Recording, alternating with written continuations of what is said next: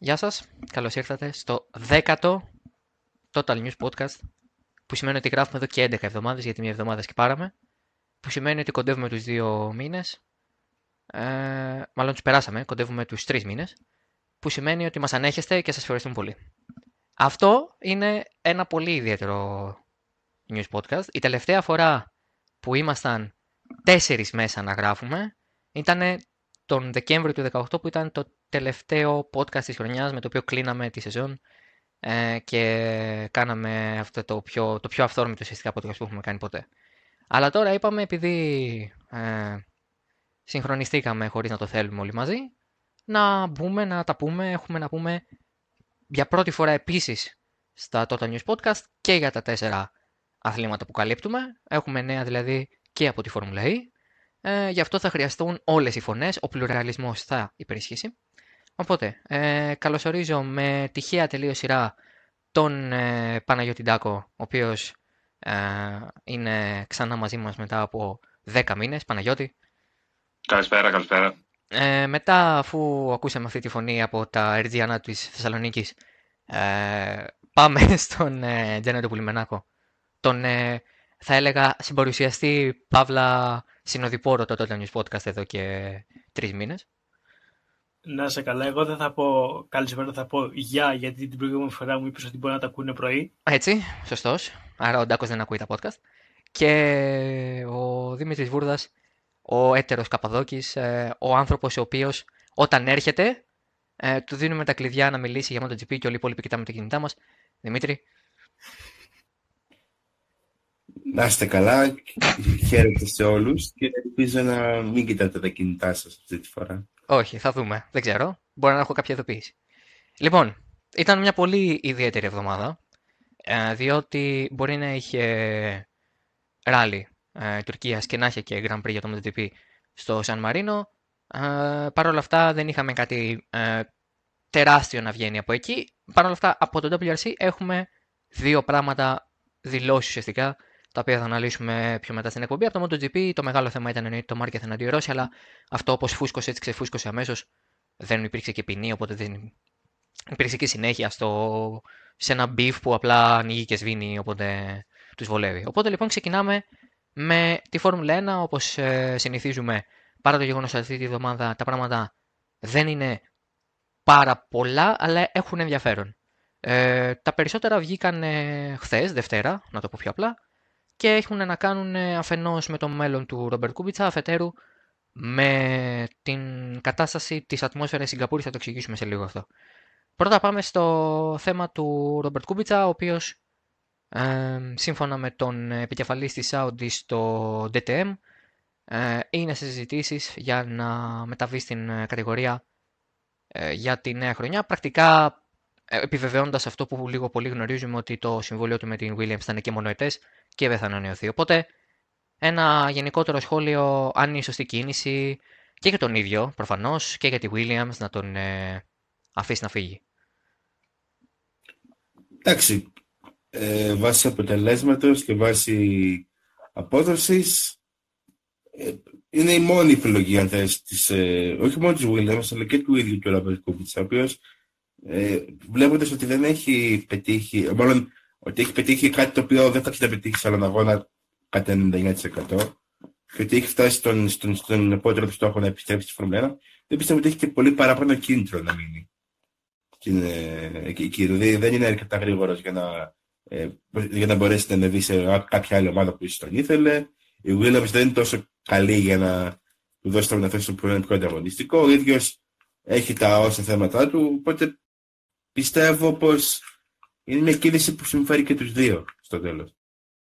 Βέβαια, το ερώτημα τώρα υπάρχει, μάλλον δημιουργείται, του ποιος θα τον αντικαταστήσει στη Williams, όχι ότι είναι κάποια περιζήτητη θέση, ε, δεδομένου του πόσο κακού είναι το, το φετινό μονοθέσιο, αλλά όπως είπε και ο Dieter Gas, που είναι ο υπεύθυνος για τα θέματα motorsport της Audi, ε, έχουν ένα από τα χαρακτηριστικά που τους βοήθησαν να κερδίσουν το κατασκευαστών την περασμένη σεζόν ήταν ότι είχαν ένα πολύ καλό line-up. Οπότε πραγματικά δεν ξέρω πώς μπορεί ο Κούμπιτσα να χωρέσει σε αυτό. Εκτός αν υπάρχει κάποια μετακίνηση ε, ενός από τους οδηγούς που είναι αυτή τη στιγμή στην Audi, στο πρόγραμμά της στο DTM, ε, τότε ναι, οκ, okay, αλλά και πάλι δεν υπάρχει κάποιο, κάποιο κίνητρο ε, όπου κάποιος ας πούμε, λογικός άνθρωπος θα επέλεγε ε, τον Κούμπιτσα για μια θέση, ε, ανεξαρτήτως αν από το γεγονός μάλλον ότι η Audi είναι ε, εντελώς dominant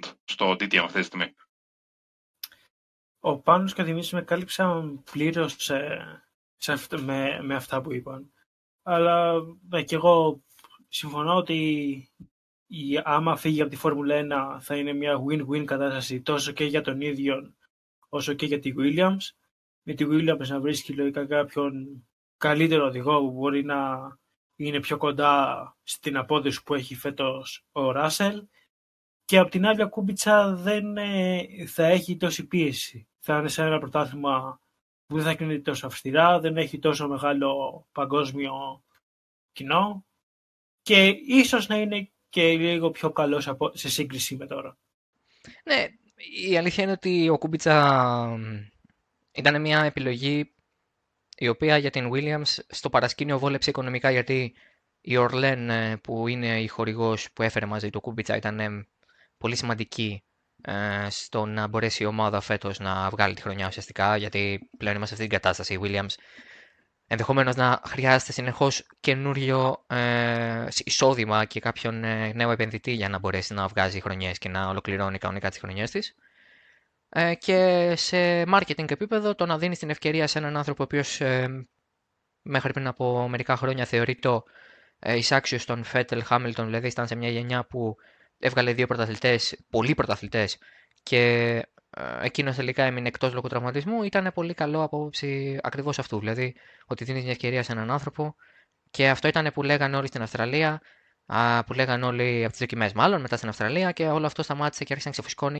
Δηλαδή θυμάμαι και στο Facebook να έχω ομηρικές ε, μάχες με ανθρώπους οι οποίοι να λένε Ναι, εντάξει, το πρόβλημά σου είναι ότι ο Κούμπιτσα. Όχι, το πρόβλημά μου είναι ότι ο Κούμπιτσα έχει ξεκάθαρη αδυναμία να οδηγήσει μονοθέσιο σε ανταγωνιστικό επίπεδο. Ε, ούτε η FIA είναι χαζή να του δώσει άδεια πιστεύοντας ότι είναι επικίνδυνος, γιατί κακά τα ψέματα επικίνδυνος δεν έχει υπάρξει ε, οδηγικά. Ε, και από την άλλη, ε, δεν είναι και ο ίδιος χαζός να θέσει τον εαυτό του σε κίνδυνο. Αλλά δεν είναι σε επίπεδο να ανταγωνιστεί στη Φόρμουλα 1. Ακόμα και για τη Williams, ε, επειδή ο πρώτος οδηγός με τον οποίο κρίνεται κάποιος οδηγός είναι ακριβώς αυτός που κάθεται δίπλα του στο box, ε, ο Ράσελ τον έχει κερδίσει κατά κράτος. Και ο ένας βαθμός που πήρε ο Κούμπιτσα πέρα από το γεγονός ότι είναι ξεκάθαρα τύχης και ξεκάθαρα κακής στρατηγικής στον Ράσελ και κακή επιλογή ίσως και του Ράσελ να μπει σε λάθος στιγμή στα πιτ σε εκείνον τον αγώνα στην Γερμανία, είναι και μια ε, ανταμοιβή που δεν το αξίζει και ενδεχομένως να του φύγει και από τα χέρια σε περίπτωση που το εφετείο της FIA κρίνει ότι η, η ένσταση της, ε, ε της Alfa Romeo θα, θα ευσταθεί ουσιαστικά και θα επιστραφούν οι θέσεις της και άρα οι βαθμοί που πήρε. Σε κάθε περίπτωση για τον Κούμπιτσα αυτά είναι τα πράγματα, δεν ξέρουμε κάτι άλλο εννοείται.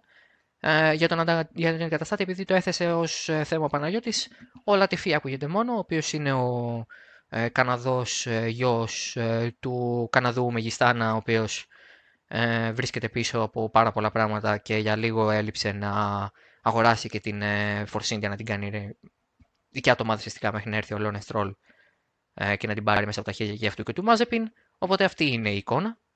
Οπότε πάμε στο επόμενο θέμα, το οποίο δεν το προλόγησα πριν και κακώ. Είναι για τη Renault.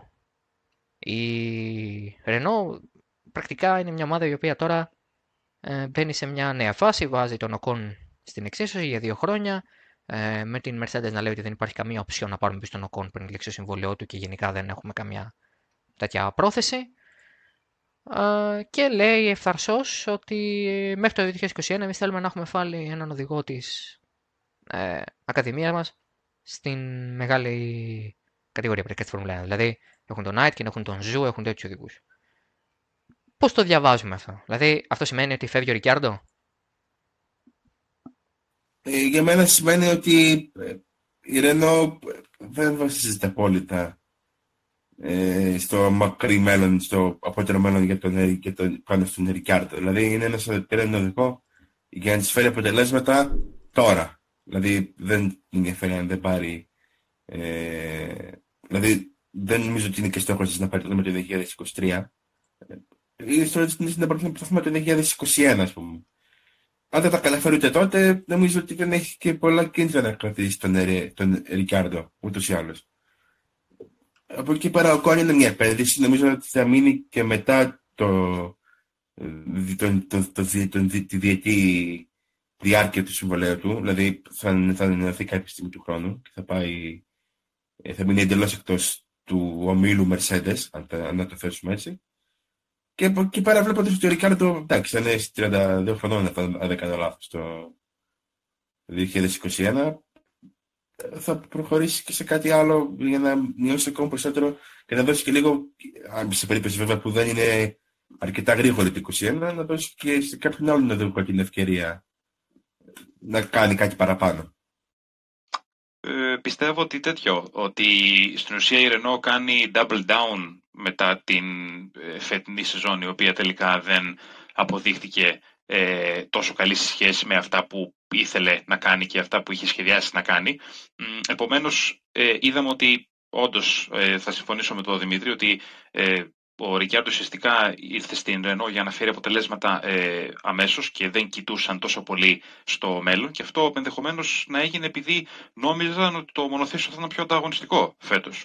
Ε, αλλά ναι, αφόσον και αν δεν είμαστε σίγουροι, ε, έχουν αποφασίσει ότι τελικά τους συμφέρει περισσότερο να κοιτάξουν να πετύχουν το rule set ε, του 2021 και έπειτα, ε, βγάζει αρκετή λογική να θέλουν να ξεκινήσουν να κάνουν ένα rebuild εντός εισαγωγικών και να πάρουν ε, νεότερους, ε, νεότερους οδηγούς, οπότε ουσιαστικά ο Κον θα είναι ο, ο έμπειρος εντός εισαγωγικών σε αυτή την περίπτωση.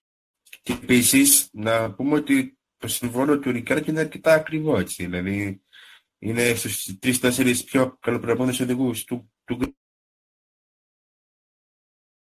πέρα από αυτό που είπαν τα παιδιά, η Ρενό ξέρει ότι ο, στο συμβόλαιο του Ρικιάρντο υπάρχει ρήτρα που άμα του γίνει πρόταση από κάποια από τις δύο μεγάλες ομάδες, τη Ferrari ή τη Mercedes, μπορεί να φύγει. Οπότε, σε συνδυασμό με, το, με αυτό που είπε τώρα ο Δημήτρης, ότι είναι αρκετά ακριβό το συμβόλαιό του, κοιτάει να έχει και άλλες επιλογές για όταν φύγει ο Ρικάρντο, που λογικά με την απόδοση που δείχνει να μην έχει η Ρενό, δεν θα είναι πιθανό να φύγει. Ναι, το ζητούμενο για την Ρενό νομίζω είναι η επιτυχία, απλά ενώ είχαν ένα πλάνο και ε, εγώ το είχα πιστέψει πάρα πολύ το πλάνο που είχαν βγάλει, γιατί μου έβγαζε μια άβρα αντίστοιχη με αυτού που είχε χτίσει, στήσει και οργανώσει η Mercedes. Τελικά αποδεικνύεται ότι δεν ε, μπορούν να το εκτελέσουν ή κάνουν, έχουν κάνει λάθη τα οποία δεν ε, μπορούσαν να περιορίσουν ή για χίλιους δύο λόγους, ο οποίους δεν είμαι κατάλληλος να κρίνω, αλλά το πλάνο ήταν πολύ σαφές ότι κάθε χρόνο έπρεπε να ανεβαίνουμε και αυτή τη στιγμή ακόμα και να ξεπεράσουν την McLaren στην βαθμολογία των κατασκευαστών δεν θεωρείται επιτυχία.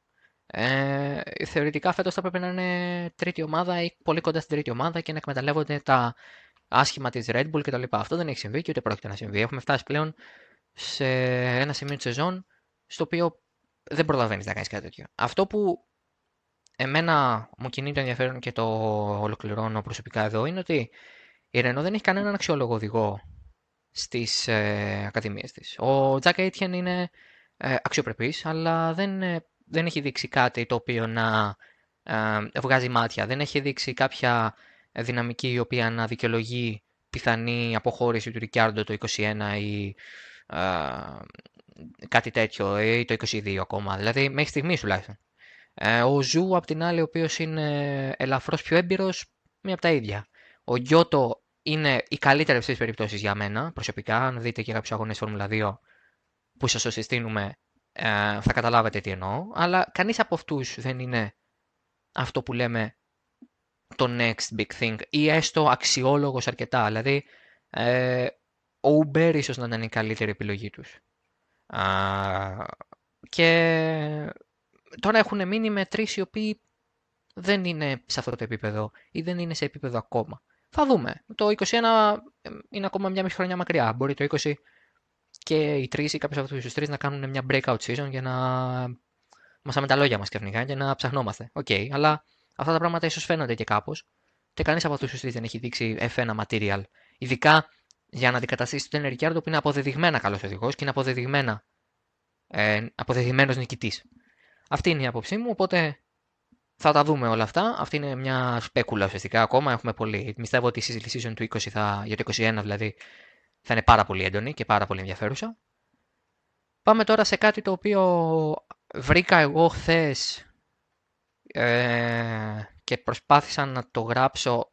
Δεν το έγραψα, αποφάσισα να το πω στο podcast, ε, στο, στο αυτό το επεισόδιο.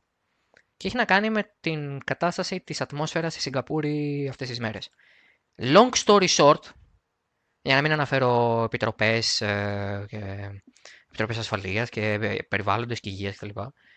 Ε, οι ρήποι από τις γειτονικές χώρες της Σιγκαπούρης ε, έχουν ξεπεράσει τα ε, νοητά όρια τους πρακτικά. Okay, δεν μπορεί να περιορίσει τον αέρα να περάσει τα σύνορα. Αλλά έχουν, έχουν ξεφύγει από τα σύνορα των χωρών που περιβάλλουν τη Σιγκαπούρη, όπως είναι η Ινδονησία ή η Ταϊλάνδη, και που συνορεύουν είτε φυσικά δηλαδή με γη, είτε είναι πολλά πολύ κοντά, ανεξάρτητα αν τους χωρίζει κομμάτι του Ινδικού ωκεανού. Και έχουν φτάσει πλέον στη Σιγκαπούρη, η οποία λόγω του κλίματος δεν μπορεί να τα αποβάλει.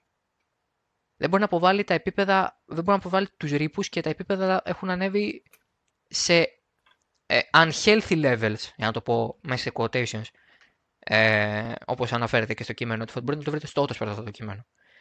Ε, εννοείται ότι γίνονται συνεχώς ε, μετρήσεις και λένε ότι κάθε μέρα που περνάει είναι και λίγο καλύτερη.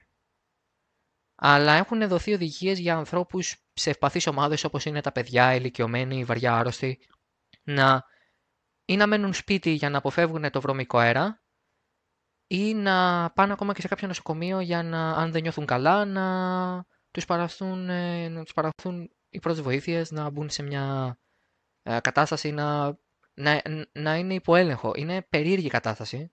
Δεν είναι η πρώτη φορά, αυτό μου κάνει εντύπωση, εγώ δεν το ξανακούσει, αλλά δεν είναι η πρώτη φορά, αυτό ξανασυνέβη ε, το 2016, αν δεν κάνω λάθος, το 2015, συγγνώμη, ε, που η κατάσταση ήταν ακόμα χειρότερη ε, και αυτό είχε συμβεί και σε πάρα πολλές χώρες της ε, Νοτιοανατολικής Ασίας, για να το πω πιο απλά, γιατί εκεί ανήκει η Σιγκαπούρη. Αλλά τώρα είναι ακόμα πιο περίεργο, γιατί είναι πάρα πολύ κοντά στο Grand Prix, οπότε δεν υπάρχει αρκετός χρόνος για να δουν την κατάσταση. Πάντως οι αρχές λένε ότι δεν υπάρχει κανένα πρόβλημα και ότι μπορούν να έρθουν κανονικότατα να κάνουν τον αγώνα. Ε, και ένας από τους ε, εκπροσώπους πρακτικά του Grand Prix, spokesperson να το πω όπως το λέει και το κείμενο, πρακτικά εκπρόσωπος τύπου, λέει ότι η κατάσταση με την ε, ομίχλη, αυτό δηλαδή το νέφος ουσιαστικά, είναι αρκετά, εναλλάσσεται αρκετά από μέρα σε μέρα, αλλά και από ώρα σε ώρα. Οπότε είναι λίγο περίεργο. Δεν, είναι, δεν, δεν, δεν χρήζει σχολιασμού. Ε, νομίζω όμως ότι είναι ενδιαφέρον γιατί θα προσφέρει, θα προσδώσει, όχι προσφέρει, το προσφέρει έχει και θετικό πρόσημο, θα προσδώσει μια ε, επιπλέον μεταβλητή σε έναν αγώνα που έτσι κι αλλιώς καταπονεί ιδιαίτερα τους οδηγούς. Ε, από άποψη υγρασίας, από άποψη θερμοκρασιών, από άποψη ποιότητας αέρα. Δηλαδή τώρα πάμε σε ένα άλλο επίπεδο που είναι και ανθυγιεινό. Θα τα δούμε και νομίζω ότι θα υπάρξουν και περισσότερα πράγματα όσο οι οδηγοί φτάνουν στην Καπούρη, εγκαθίστανται, οι ομάδες εγκαθίστανται, υπάρχουν δημοσιογράφοι εκεί δεν πιστεύω ότι θα κουκουλωθεί το θέμα γιατί είναι θέμα υγείας. Οπότε θα βγουν πράγματα, θα ακουστούν πράγματα. Ε, οπότε αυτό έχει βγει για τη Σιγκαπούρη. Πάντως αυτή τη στιγμή δεν τίθεται θέμα να γίνει όχι το Grand Prix γιατί λένε ότι κάθε μέρα και κάθε ώρα που περνάει τα πράγματα αλλάζουν ή γίνονται καλύτερα κτλ. Οπότε αυτά από Φόρμουλα 1. Δεν ξέρω αν θέλει να πει κάποιος γι' αυτό. Δηλαδή. Δεν ξέρω αν. Δεν έχει και νόημα να πούμε κάτι. Ναι, δεν ξέρουμε κάτι παραπάνω. Αυτά είναι. Αυτά είπε το Autosport. Σας τα λέω σε μια πολύ πιο πλημένη μορφή. Ξαναλέω, δεν αναφέρω ε, ποια, ε, ποιες υπηρεσίες έχουν κάνει τι μετρήσει κτλ. Μπορείτε ξαναλέω να βρείτε το κείμενο και στο Autosport, αλλά αυτή είναι η ουσία. Οπότε λοιπόν τώρα ε, πάμε γοργά με γοργό βήμα στο WRC. Ε, ξεκινάμε λοιπόν τη συζήτηση για εκεί, όπου τα νέα αφορούν κάτι πολύ θετικό, και δύο ενδιαφέρουσες δηλώσεις, οπότε Τζανέτο, σε ακούμε με προσοχή. Ωραία, το πάμε λίγο με χρονολογική σειρά. Ξεκινήσουμε με το Τάνακ που το Σάββατο εγκατέλειψε από πρόβλημα στην ECU, στον εγκέφαλο του αυτοκινήτου, το οποίο δεν έπαιρνε μπρος. Και και αφού είδε ότι δεν, ότι δεν μπορούσε να το φτιάξει, εδώ έκανε κάποιες δηλώσεις στο live του WRC και δήλωσε ότι τα πράγματα πλέον στο πρωτάθλημα είναι, είναι πιο απλά, είναι πιο εύκολα, γιατί πλέον δεν έχει τόσο μεγάλη διαφορά να διαχειριστεί και έτσι θα πιέσει στους επόμενους αγώνες. Ενδιαφέρον. Ξέρεις γιατί είναι ενδιαφέρον; Γιατί ήδη πήγαινε γρήγορα. Πόσο πιο γρήγορα να πάει. Ναι, εννοεί ότι σου τώρα στο Βρετανία που έρχεται ε, θα πάει τέρμα. Δεν θα, έχει, δεν θα έχει και δεύτερη σκέψη να μην πιέσω να πάω απλά για τους βαθμούς. Ναι, αλλά αυτό είναι δικό μου μαχαίρι. Με την έννοια ότι μπορεί να σου φέρει το πρωτάθλημα, μπορεί να σου φέρει και δύο εγκαταλείψεις, ας πούμε. Και 30 βαθμούς. Όμως, κοίτα να δεις. Δεν είναι ότι η διαφορά είναι στους τρεις βαθμούς. Έχει 17 βαθμούς από τον Οζιέ. Αλλά μπορεί να το παίξει κάπου στη μέση. Ούτε να είναι τελείως στο όριο, αλλά ούτε να πηγαίνει και τελείως βόλτα. Εντάξει. Δεν ξέρω. Ε, ο Δημήτρης που είναι και ο Ζυγικός τι έχει να πει; Ο Ζυγικός τώρα, δεν εσύ είπες μια κουβέντα ας πούμε. Ε, δεν ξέρω, μου φαίνεται λάθος προσέγγιση στο μαστό αυτή. Ναι. Θέλω να τη δω. Καλά. Δεν, δεν ξέρω, δηλαδή αν κάποιος μπορεί να, να, το κάνει αυτό είναι ο Τάρμακ γενικά. Ναι. Από όλο το σε οδηγού του WRC. Mm-hmm. Οπότε ναι. Αν ήταν άλλος οδηγό θα έπρεπε να κάνει πλακίε. Αλλά από τον Τάρμακ μπορώ και το περιμένω. Ναι, εντάξει. Η αλήθεια είναι αυτή. Ότι από τον Τάρμακ μπα περιμένεις να πάει τέζα και να το εννοεί και να το κάνει actually. Και απλά εγώ ξέρεις, σκέφτομαι το θέμα της τους αποτελέσματο. Ότι μπορεί να θες να κάνεις κάτι, αλλά δεν είναι και εύκολο ένα ιστορίο σε τέτοια κατάσταση. Δηλαδή έχουμε δει ότι υπο, υποποίηση και σε οριακές καταστάσεις όταν έχει κάνει λάθη, έχει χτυπήσει, έχει εγκαταλείψει. Δεν είναι το πιο εύκολο πράγμα, αλλά η αλήθεια είναι ότι αν μπορεί κάποιος να το κάνει, ναι. Δηλαδή αν αυτό το λέγει ο ΖΓΕ, μάλλον δεν ξέρει τον ίδιο τον εαυτό. Δηλαδή δεν μπορεί να οδηγήσει έτσι ο ΖΓΕ. Το έκανε στην Τουρκία, οδήγησε γρήγορα, αλλά δεν είναι από τους οδηγούς που θα έχουν αυτό το mentality για μια ε, σειρά το έκανε, στην, το έκανε στην Τουρκία πέρσι και τράκαρε. Ναι, είναι... δεν είναι αυτός ο οδηγός, δεν είναι αυτός, αυτού του είδους ο οδηγός. Ε, μιας και πάμε ως Γιάντα τι έχουμε, τι, είχε πει, τι είχε πει ο εν ενεργεία πρωταθλητής; Ότι οι Citroën δεν πρέπει να εφησυχάζονται με το 1-2 που έκαναν τώρα στην Τουρκία και ότι θα χρειαστεί να δουλέψουν ακόμα πιο σκληρά, να φέρουν αναβαθμίσεις κυρίως για, για να βελτιώσουν την απόδοση του αυτοκινήτου στην άσφαλτο που φέτος είναι κάκιστο και γενικά ότι θα πρέπει να συνεχίσουν να δουλεύουν άμα θέλουν να διεκδικήσουν το, το πρωτάθλημα. Παρά το 1-2 που κάνανε στην τουρκια Ε, εσύ πόσες πιθανότητες δίνεις στον οδηγό να πάρει τον τίτλο; Κοίτα να δεις, δεν είναι πολλές. Γιατί ο Τάνακ σίγουρα θα πιέσει, σίγουρα μπορεί να πάρει νίκες στους αγώνες και, και στους τρεις αγώνες που έρχονται με τη σειρά κίνησης να τον ευνοεί στην Ουαλία και το Γιάννη να είναι εξαιρετικά γρήγορο. Αλλά ο Ζιέ έχει το μειονέκτημα ότι λογικά, μα δεν αλλάξει κάτι δραματικά, στην Ισπανία θα περιοριστεί σε λίγους βαθμούς ή άμα είναι τυχερός να είναι μέσα στην πεντάδα. Οπότε θεωρείς ότι ο Τάνακ είναι το φαβόρι. το φαβόρι. Ναι. Δημήτρη; Και εγώ τον Ντάρα τώρα φαβορεί, αλλά δεν εμπιστεύομαι καθόλου την Toyota. Καθόλου. Ε, πέρυσι και φέτος σε όλους τους αγώνες που πιο όχι σε όλους, σε πάρα πολλούς αγώνες έχει βγάλει προ, προβλήματα τα οποία ίσως είναι και δείγμα ότι πιέζουν υπερβολικά για να κάνουν ένα αυτοκίνητο γρήγορο αλλά όχι αξιόπιστο τόσο πολύ. Δηλαδή στην Ουαλία πέρυσι ο Τάνακ πήγαινε για μια νίκη και χάλασε. Ποιος, το, ποιος αποκλείει. Δηλαδή, και δεν έχει γίνει τίποτα που να αποκλείει ότι αυτό το γεγονός δεν θα ξανασυμβεί. Δεν μπορώ να καταλάβω ακριβώς. Νομίζω ότι το Toyota πράγματι πιέζει για να βρει απόδοση. Και η αλήθεια είναι ότι τα έχει καταφέρει. Δηλαδή, δεν μπορεί να πει κανείς ότι το Toyota δεν είναι το ταχύτερο ή κατά κανόνα στα ταχύτερα σε κάθε ράλι αυτοκίνητα. Δηλαδή, το έχουν πετύχει. Αλλά από την άλλη η αλήθεια είναι ότι και η αξιοπιστία πρέπει να, πρέπει να έχει δεχθεί ένα χτύπημα, διότι ακόμα και το πιο απλό πράγμα που είχαν όσον αφορά το συζητάγαμε με τον Τζανέτο, όσον αφορά τις Ζάντες, που είχαν τεράστιο θέμα. Ε, και αυτό δεν αφορά το αυτοκίνητο αυτό καθ' αυτό, αλλά δείχνει ότι μπορεί να πήραν μια απόφαση ε, ίσως για με ένα πιο ελαφρύ υλικό ή για μια πιο ελαφριά κατασκευή, μόνο και μόνο για να βελτιώσουν την απόδοση, ε, χάνοντας κάτι σε αξιοπιστία ή σε τελικό αποτέλεσμα. Δηλαδή, η Toyota όμως είναι η ομάδα η οποία στηρίζεται τόσο πολύ στον Τάνακ και ο Τάνακ στηρίζεται τόσο πολύ σε αυτήν πια, που ενδεχομένως να, να καταλάβουν και οι δύο ότι ε, το αμοιβαίο συμφέρον τους είναι να προσέξουν να κινηθούν μεν γρήγορα, αλλά να κινηθούν έξυπνα γρήγορα.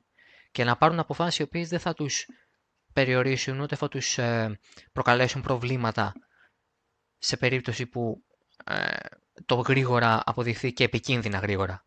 Ε, δεν είναι απλά, δηλαδή η Hyundai είδαμε ότι για πάρα πολλά χρόνια είχε θέματα αξιοπιστίας και όταν ακόμα ήταν γρήγορη βλέπαμε ότι είχε σαφείς αδυναμίες όταν πήγαινε σε άγρια και ε, πολύ σκληρά προς το αυτοκίνητο ράλι, έβγαζε συνεχώς θέματα.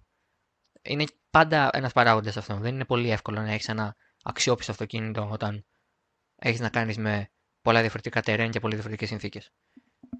Οπότε γι' αυτό εγώ πιστεύω ότι ο Τάνακ, και εγώ πιστεύω ότι ο Τάνακ είναι το, το φαβορή, αλλά πιστεύω και στην θέληση της Toyota να πάρει μια διαφορετική ροή κινήσεων από εδώ και πέρα, γιατί είδε ότι πέρυσι το έχασε για πάρα πολύ το οδηγών και το κατασκευαστών δεν της φτάνει.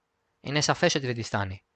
Οπότε θα τους δούμε... Δεν είναι και σίγουρο ότι θα πάρει το κατασκευαστών. Η, το, η Hyundai ξανά άνοιξε τη διαφορά. Ακριβώς και είναι πολύ δύσκολο και τα δύο που έχουν πάρει ήδη τα πήραν και σχετικά εύκολα γιατί είτε είχαν τους καλύτερους οδηγούς, τους πιο σταθερούς, είτε είχαν το πιο γρήγορο αυτοκίνητο. Το 17 και το 18 μιλάω.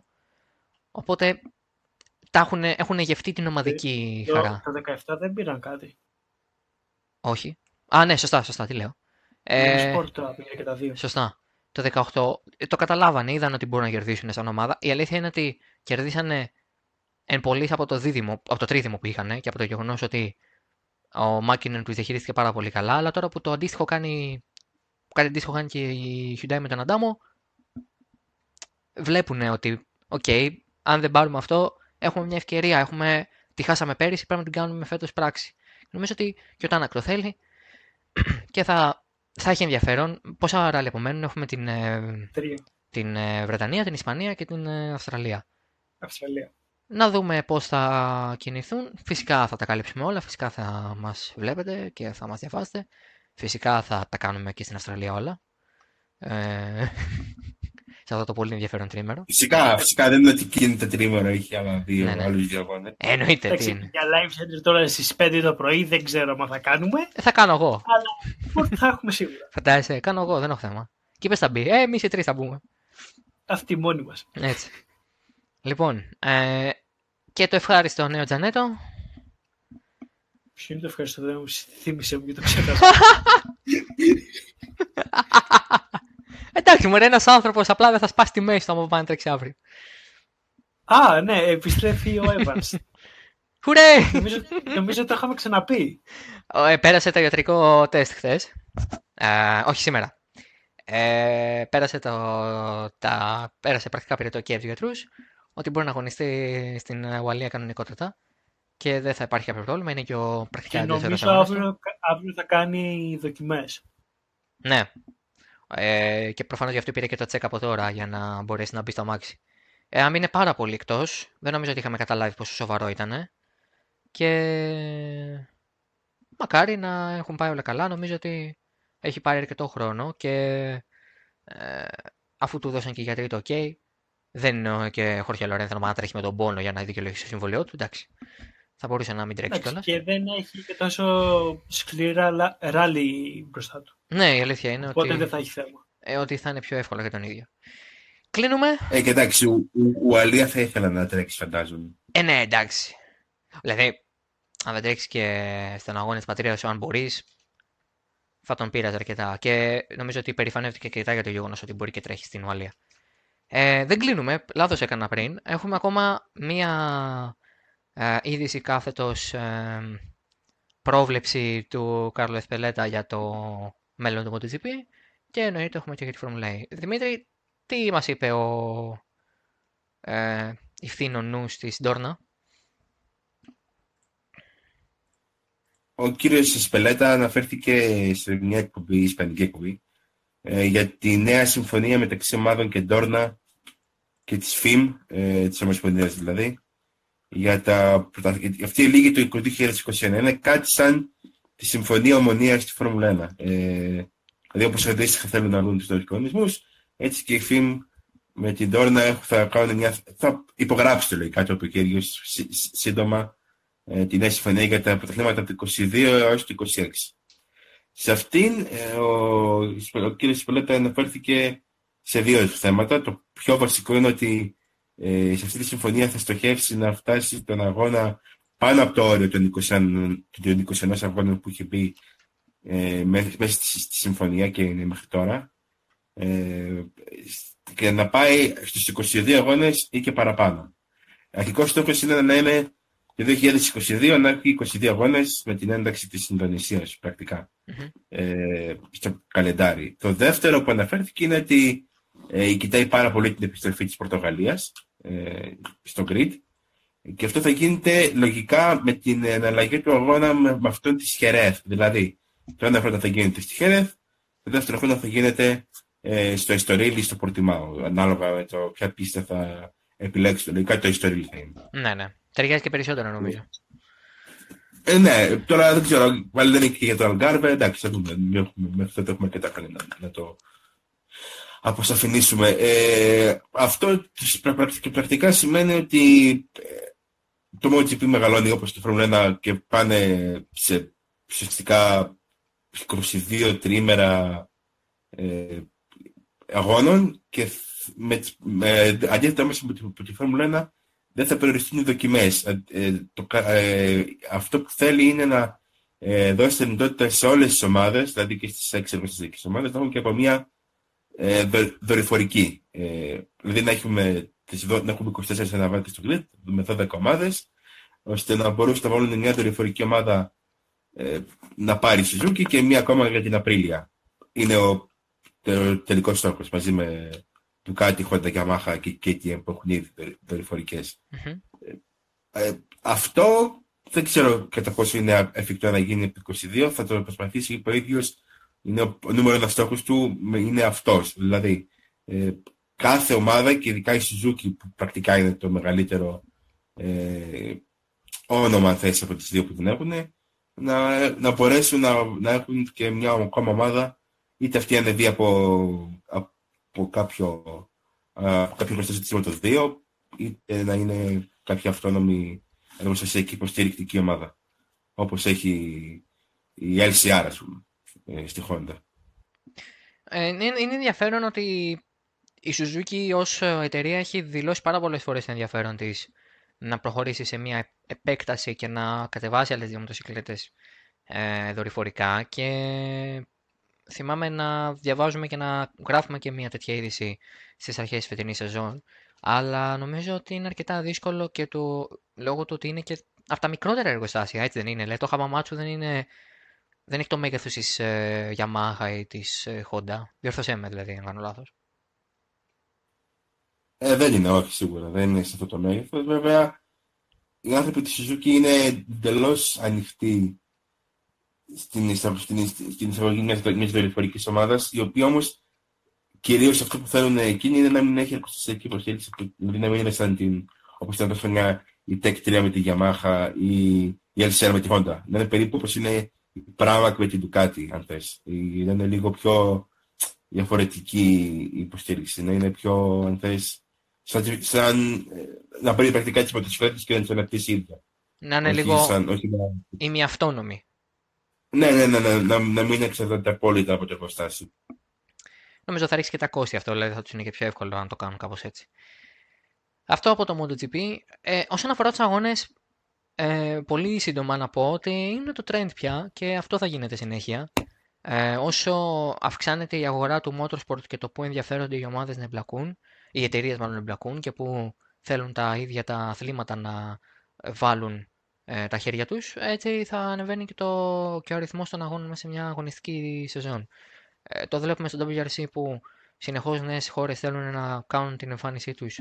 Ε, βλέπουμε την Εστονία η οποία έχει ένα πλάνο στο οποίο μέσα στα επόμενα τρία χρόνια θέλει να μπει στο WRC. Βλέπουμε το Safari, την Kenya δηλαδή και, το, και την Ιαπωνία να είναι σχεδόν έτοιμες να μπουν. Μάνι μάνι τρει. Και μία να φύγει, πάλι έχουμε συν δύο στο πρωτάθλημα. Οπότε τα βλέπουμε και στη Φόρμουλα 1, το έχουμε ξαναπεί. Εννοείται και το MotoGP, το οποίο και το ίδιο θέλει να ε, πάει όσο πιο ανατολικά μπορεί, γιατί ε, υπάρχει κοινό και πραγματικά γίνεται μια φρενίτιδα όποτε πηγαίνουν σε χώρες όπως η Μαλαισία, η Ιαπωνία. Δηλαδή, ο κόσμος θέλει το MotoGP και το MotoGP εννοείται ότι θα ήθελε πάρα πολύ να πάει σε χώρες που, αν μη τι άλλο, πουλάνε και πολλές μοτοσυκλέτες.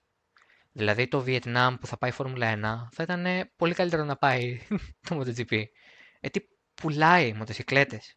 Πουλάει, δηλαδή ο κόσμος έτσι κινείται. Νομίζω το, το πιο χαρακτηριστικό παράδειγμα είναι η Μαλαισία, η οποία τροχάνουν πολλούς και πολύ καλούς αγώνες της Φόρμουλα 1 με, με full κοινό, με ε, εισιτήρια, με θέαμα, με το ένα το άλλο και αποφάσισε ότι δεν θέλει τη Φόρμουλα 1, θέλει το MotoGP αποκλειστικά ε, παρότι δεν έχει κάποιον οδηγό πρωτοκλασσάτο, δηλαδή φέτος μπήκε ο Χαφί Σιαρίν, που μπήκε απλά και μόνο επειδή έχει χρήματα, επειδή είναι από τη Μαλαισία και μπορεί να, να, να, να έχει τα, τα έσοδα, να φέρνει τα έσοδα στο MotoGP και στην ομάδα του στα έσοδα. Δηλαδή έμεινε για δεύτερη χρονιά στην τεκτουρά μετά από μια υπερβολικά μέτρια σεζόν ναι, ναι, ναι. Η Μαλαισία έχει κρατήσει έναν αγώνα που έρχεται σε μια πίστα η οποία η Φόρμουλα 1 παρακαλάει να πάει και λέει όχι και λέει στο MotoGP ναι, βεβαίως. Ό,τι θέλετε. Και δύο αγώνες άμα θέλετε να κάνουμε. ναι, εντάξει, είναι καμία σχέση το πώς αντιλαμβάνονται, ειδικά οι Μαλαισιανοί. Δηλαδή, νομίζω ότι το λατρεύουν πάρα πολύ το MotoGP και βλέπουν ότι και το κοινό ενδιαφέρεται σε αντίστοιχο βαθμό και θεωρούν ότι έχουν περισσότερο συμφέρον. Ειδικά τώρα που υπάρχει και μια ομάδα που είναι από την πίστα. Δηλαδή η Πετρώνα που λέμε, η Πετρώνα Yamaha είναι, πίστα, είναι η ομάδα η οποία ελέγχεται από τον άνθρωπο που έχει και την πίστα. Δηλαδή δεν θα μπορούσε να υπάρχει μεγαλύτερη σύνδεση. Ε, Μα, Η ομάδα ανήκεται σε, σε Pang International Circuit ναι, Racing Team. Έτσι. Και να πούμε ότι υπήρχε και στις προηγούμενες κατηγορίες, το Moto2 και το Moto3. Απλά φέτος είναι που έκανε το βήμα στο MotoGP. Δηλαδή είναι μια ομάδα η οποία ξεφύτρωσε τώρα, υπάρχει τα με τελευταία αρκετά χρόνια. Ε, και απλά τώρα συμφώνησε να γίνει η δορυφορική της Yamaha από τη στιγμή που η Yamaha έχασε την τεκτρουά από την KTM. Ε, από το να σας διακόψω για μισό λεπτό. Όχι. Λοιπόν, από το... Έλα, πες. Λοιπόν, ε, μπήκα τώρα στο Twitter και βλέπω κάποιες δηλώσεις του CEO του Safari oh. για το rally. Ήταν στη Γενέβη, είχε κάποιες συναντήσεις με τη FIA και δήλωσε ότι το Safari είναι κατά 99,9% σίγουρο ότι θα είναι στο πρόθυμα το 20 και ότι το, το, το πρόγραμμα δεν θα βγει πριν τον Οκτώβριο. Πριν τον Οκτώβριο. Wow. OK. Okay. Παρά είναι μακριά αυτό. Αλλά... Ναι, Παρά είναι αργά, ναι. Και το συζητάγαμε και πριν λέγοντας ότι ξέρουμε τα... τη σεζόν πώς θα πάει, γιατί βλέπαμε τη σεζόν της Formula και θα εξηγήσουμε γιατί το βλέπαμε. Ε, και βλέπαμε ότι, α, OK, okay, θα πέφτει μαζί με τη Formula 1, δεν πέφτει. Θα πέφτει μαζί με το MotoGP, δεν πέφτει και δεν ξέρουμε αν θα πέφτει με το WRC. Γιατί δεν ξέρουμε το πρόγραμμα του WRC. Και έχουμε μέσα Σεπτέμβρη. Αυτά θα πρέπει να έχουν βγει ήδη. Τέλος πάντων. Και τρομερό με το WRC ότι έχει βγει ήδη το, το πρόγραμμα, το, το itinerary του ράλι του Monte Carlo. Την εβδομάδα βγαίνει το πρόγραμμα του ράλι της Σουηδίας. Ναι, γιατί ξέρουμε σίγουρα πάνω κάτω πότε θα γίνουν. Βασικά για το Monte Carlo νομίζω ξέρουμε σίγουρα τις ημερομηνίες. Αλλά... Ναι, το... Είναι η Σουηδία. Είναι, νομίζω, ε, δεύτερη εβδομάδα του, του Ναι, OK, okay, σίγουρα. Απλά... Είναι 13 με 16 Φεβρουαρίου το Σουηδίας και 22 με 26 Ιανουαρίου το Μοντε Κάρλο. Ε, ναι, οπότε εντάξει, OK. Okay. Ξέρουμε, αυτά είναι τα στανταράκια. Το θέμα είναι να δούμε πού θα βάλουν το σαφάρι, πού θα μπει, αν θα μπει τελικά η Ιαπωνία, α, πώς θα κινηθεί το θέμα με την Τουρκία, διότι υπήρχαν πάρα πολλές φήμες ότι η Τουρκία δεν θα μπορέσει να καλύψει τον αγώνα και για, την, ε, και για το 2020. Νομίζω θα φανούν όλα αυτά αφού θέλουν ακόμα ένα μήνα. Εντάξει, Οκτώβρη θα είναι δύσκολος πάντως γιατί θα έχουμε και ε, την τελική ψηφοφορία για, το, για τους κανονισμούς της Φόρμουλα 1 του 2021. Έτσι, θυμίζω ότι το deadline είναι 31 Οκτωβρίου και είναι πολλές πιθανότητες να εξαντλήσουν μέχρι και την τελευταία ώρα αυτής της μέρας. Ε, οπότε θα, θα, θα τα δούμε, θα έχει ενδιαφέρον. Τώρα, πάμε, στο, πάμε στη Formula E, η οποία έχει δύο ενδιαφέροντα πράγματα να συζητήσουμε. Το πρώτο είναι οι μεταγραφές. Έτσι, Δημήτρη, έχουμε πάρα πολλές αλλαγές πέρα από το γεγονός ότι μπήκε η Porsche και γίνεται η 11η ομάδα της σεζόν, του πρωταθλήματος, συγγνώμη, ε, και το ότι μπήκε και επίσημα η Mercedes αφού πέρασε μια χρονιά δοκιμαστικά με την SWA, ε, έχουμε και πάρα πολλές ανακατατάξεις. Μπορούμε να ξεκινήσουμε από το σημερινό νέο, το οποίο ουσιαστικά είναι το δεύτερο μέρος ε, αυτό που έγινε γνωστό δύο μέρες μετά τη λήξη της σεζόν, όταν μαθαίθηκε ότι ο Αντρέ Λότερερ θα πάει στην Πόρση και θα φύγει από την Τετσιτά. Η, η Γάλλο-Ιαπωνικο-Κινέζικη ομάδα ε, από, ανακοίνωσε σήμερα ότι θα έχει τον Πορτογάλο Αντώνιο Φέλιξ Τακώστα μαζί με τον Ζάνα Εκβέρν θα είναι το δίδυμο που θα τρέξει με το μονοθέσιό της ε, στο πρωτάθλημα που ξεκινάει τον Δεκέμβριο. Ε, τον Νοέμβριο. Τον Νοέμβριο, συγγνώμη στην, ε, στην Σαουδική Αραβία, στην Αντεριά. Ε, τώρα, από εκεί πέρα, η πόλη εκτός από την Αντέρ Λότερερ έχει ανακοινώσει πως ο οδηγός που τρέχει παντού με την Πόρση Λιτζάνη θα τρέξει και για τη Φόρμουλα E. Ε, θα κάνει και αυτό, θα βάλει και αυτό το, ε, το πρωτάθλημα στο, στο βιογραφικό του. Ε, η Mercedes, HWA μάλλον Mercedes, κλάτησε στο Φέλ Βαντόρν ε, και θα τον πλησιώσει με τον ε, Nick De ε, το οποίος. Ακουγόταν πολύ για Williams. Θα, ναι, ο οποίος νομίζω λογικά θα πάρει και το πρωτάθλημα της Φόρμουλα 2 και νομίζω ότι αν τερμα, πλέον άμα τερματίσει και δεύτερος, ε, δεν μπορείς να συμμετάσχεις για δεύτερη σεζόν τη Φόρμουλα 2. Οπότε πρακτικά ψάχνει η Γκαμάδα, βρήκε την, την Mercedes, πρακτικά μπαίνει στην οικογένεια της Mercedes ο οδηγός. Ναι, ναι. Ε, τώρα το, το, ο έτερος οδηγός που μεταπή, μεταπίδησε από τη Φόρμουλα 1 και το WEC στη Φόρμουλα είναι ο, Brandon, ο Brandon Hartley, ο οποίος θα αγωνιστεί με την ομάδα της ε, Dragon. Zeox. Zeox, ναι. ε, και θα... Το γνωστό παπούτσι, έτσι. Το νομίζω είχε πέσει, είχε 8 βαθμούς, αλλά δεν έκανε λάθος στη Φόρμουλα 1. Κάτι τέτοιο. Ποιος, ο Brandon Hartley. Ναι. 8 βαθμούς; Κάτι τέτοιο δεν είχε. Πού τους βρήκε, έναν είχε. Έναν είχε. Μισό λεπτό. Ναι, ε, θα, τρέξεις, θα τρέξεις με την, ε, με την ε, Dragon και μένουν αρκετές κενές θέσεις. Δηλαδή η, η BMW έχει μια θέση, την έχει δώσει. Ε, δεν θυμάμαι σε ποιον, αλλά θυμάμαι ότι έχει μια θέση κενή. Ναι, την έχει δώσει τη μία στον ε, Max Ginter. Το Max Ginter, ναι, σωστά. Έχει μια θέση έχει δύο κοινέ θέσεις η Μαχίντρα η δεύτερη που έχει στο πρωτάθλημα. Έχει δύο θέσεις να δώσει η Jaguar. Και έχει δύο θέσεις να δώσει το Νίο που φέτος θα τρέξει με νέα ονομασία και νέα χρώματα και νέο τεχνικό Όχι, θα τρέξεις ω Νίο, αλλά θα αλλάξουν όλα τα άλλα. Ω ναι, Νίο θα, θα τρέξεις. Ναι, αλλά θα τρέξει ως Νίο. Κάτι άλλο. Ναι, ναι. ναι, ναι. Κάτι άλλο. Παλαβά τον άλλαξε, τον, την αγόρασε η Liseng Racing και παραμένει δηλαδή σε κινέζικα χέρια, αλλά ε, θα είναι υπό άλλο καθεστώς ουσιαστικά. Ναι. Και απλά κρατήσαν το brand, ε, ίσως και λόγω ιστορικότητας στη Formula 1 τουλάχιστον, διότι η NIO είναι και η πρώτη πρωταθλήτρια του, του θεσμού. Ε, αυτά είναι τα μεταγραφικά. Τώρα, το ενδιαφέρον, το οποίο βρήκα εγώ τώρα όσο ετοιμάζαμε το θέμα, είναι ότι η Formula E έχει δύο κενά στο πρόγραμμά της που θυμίζουμε ότι ξεκινάει σε δύο μήνες από τώρα, όχι σε δύο χρόνια από τώρα. Ξεκινάει σε δύο μήνες από τώρα. Αν λοιπόν λέμε ότι η WRC έχει αρχίσει να βγάλει πρόγραμμα, από όλο δε μάλλον η Formula E. Όπως πολύ σωστά είπε ο Δημήτρης, η πρεμιέρα είναι 22 με 23 Νοεμβρίου, είναι διπλό ε, σοκού, δηλαδή έχει ε, κατακτήρες αγώνα, κατακτήρες αγώνα Σάββατο και Κυριακή. Στην Αντριά, στην ε, Σαουδική Αραβία, σε αυτήν την ε, πίστα που άνοιξε και πέρυσι το πρωτάθλημα. Ε, αν θέλετε να συντονιστείτε όμως τον δεύτερο αγώνα για κάποιο λόγο, δεν ξέρετε που θα είναι, γιατί δεν ξέρουμε ούτε εμείς και ούτε αυτοί.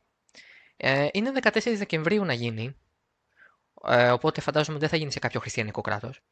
Ε, θα, θα, μάλλον θα είναι σε κάποια πίστα που έχει ξαναγίνει. Μπορεί να είναι το Μαράκες για παράδειγμα, το οποίο δεν υπάρχει στο πρόγραμμα αυτή τη στιγμή, στο Μαρόκο δηλαδή. Αλλά αυτό δεν το γνωρίζουμε και ούτε αυτοί το γνωρίζουν. Υπάρχει ένα κενό υπάρχει ένα κενό. Ε, Αλλά είναι σίγουρο ότι θα γίνει 14 Δεκέμβρη. Γιατί μετά η Φόρμουλα E μπαίνει στη διαδικασία των γιορτών. OK, okay, τελειώνουμε, αλλάζει χρονιά. 18 Γενάρη λοιπόν ξαναπάμε στη Χιλή, όπως πήγαμε και πέρυσι στο Σαντιάγκο, ε, Μεξικό, Χονγκ Κονγκ. Και πάμε στον 7ο αγώνα που είναι 21 Μάρτη, όπου ξέρουμε ότι θα γίνει στην Κίνα. Άβολο, γιατί πριν έρχεται το, Κονκό, το Hong Kong.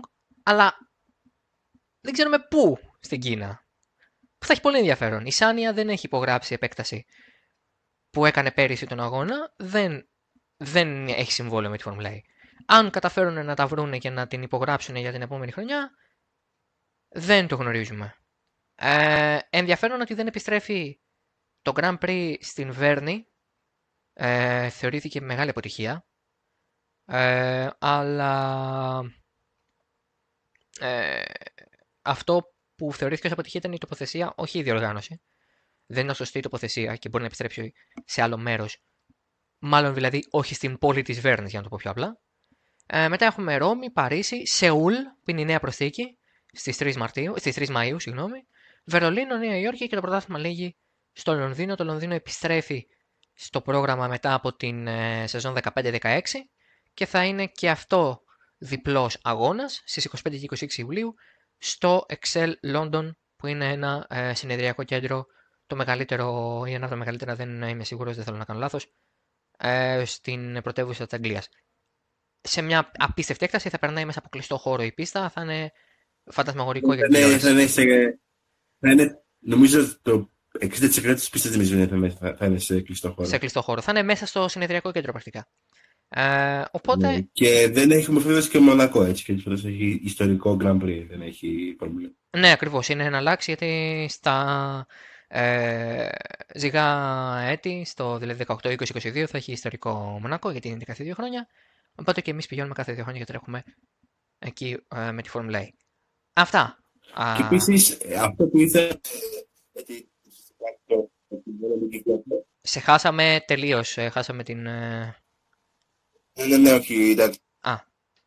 Ε, αυτό που φυσικά θέλει να κάνει η Φόρμουλα E είναι να βρει ένα ε, συμβόλαιο, ένα, μια, να κάνει μια συνεργασία με τη Φόρμουλα 1, ώστε το e και το Grand Prix να γίνεται το ίδιο τριήμερο. Ναι, πρακτικά το e να είναι σαν υποστηρικτικό της Φόρμουλα 1. Κάπως έτσι. Το οποίο βέβαια δεν ξέρω αν είναι πολύ εφικτό. Ναι, ούτε πολύ θεμητό για τη Φόρμουλα 1 η οποία. Εντάξει, τώρα δεν ξέρω κατά πόσο θα το ήθελε αυτό. Και από την άλλη, πόσο άσχημο είναι αυτό για τη Φόρμουλα 1 η οποία φαίνεται ότι είναι τελείως υπό και δεν είναι κάτι ανεξάρτητο, ότι χρειάζεται τη Φόρμουλα 1. Δεν ξέρω. Εμένα δεν μου άρεσε αυτή η ιδέα, αλλά ε, θα δούμε. Δεν μου αρέσει και στο Μονακό, οπότε δεν είμαι ο κατάλληλος για να μιλήσει. Ε, νομίζω ότι ολοκληρώσαμε. Ήταν το μεγαλύτερο το News Podcast που έχουμε κάνει. Ε, Ακριβώς γιατί είχαμε πάρα πολλά πράγματα να πούμε. Ε, από, δηλαδή και από τα τέσσερα μεγάλα αθλήματα. Πολύ συνοπτικά, ε, σε τρεις ημέρες ξεκινάει το Grand Prix Σιγκαπούρης και το Grand Prix της Αραγωνίας στο MotoGP. Οι ώρες είναι back-to-back ευρωπαϊκές ε, γιατί είναι βράδυ Σιγκαπούρης, οπότε εδώ είναι ε, είτε πρωί κατά τις 11, 11.30 αν δεν κάνω λάθος ξεκινάει το FP1 ε, και το MotoGP εννοείται τις γνωστές ώρες. Επενθύμηση ότι το MotoGP ξεκινάει δύο ο αγώνας για να προλάβει να ολοκληρωθεί πριν ξεκινήσει η Φόρμουλα 1 που ξεκινάει στις 3 και 10 Ελλάδας. Ε, οπότε θα μπορέσουμε να δούμε και τα δύο ε, χωρίς να πέφτει ένα πάνω στο άλλο, γιατί είναι η πρώτη φορά που η Σιγκαπούρη συμπίπτει με MotoGP αγώνα ε, ακριβώς το ίδιο τρίμερο και στις ίδιες ώρες. Οπότε αυτά από εμάς. Ευχαριστούμε που μας ακούσατε μέχρι τώρα. Συνεχίζετε να διαβάζετε το totalracing.gr για να ενημερώνεστε για όλα τα νεότερα. Ε, Εμείς θα τα ξαναπούμε την επόμενη εβδομάδα στο Total News Podcast και θεωρητικά θα τα πούμε και μέσα από το Race Podcast ε, για το Grand Prix Singapore. Ε, από όλους εμάς να έχετε ε, καλό υπόλοιπο εβδομάδας και ε, καλό αγωνιστικό τρίμερο.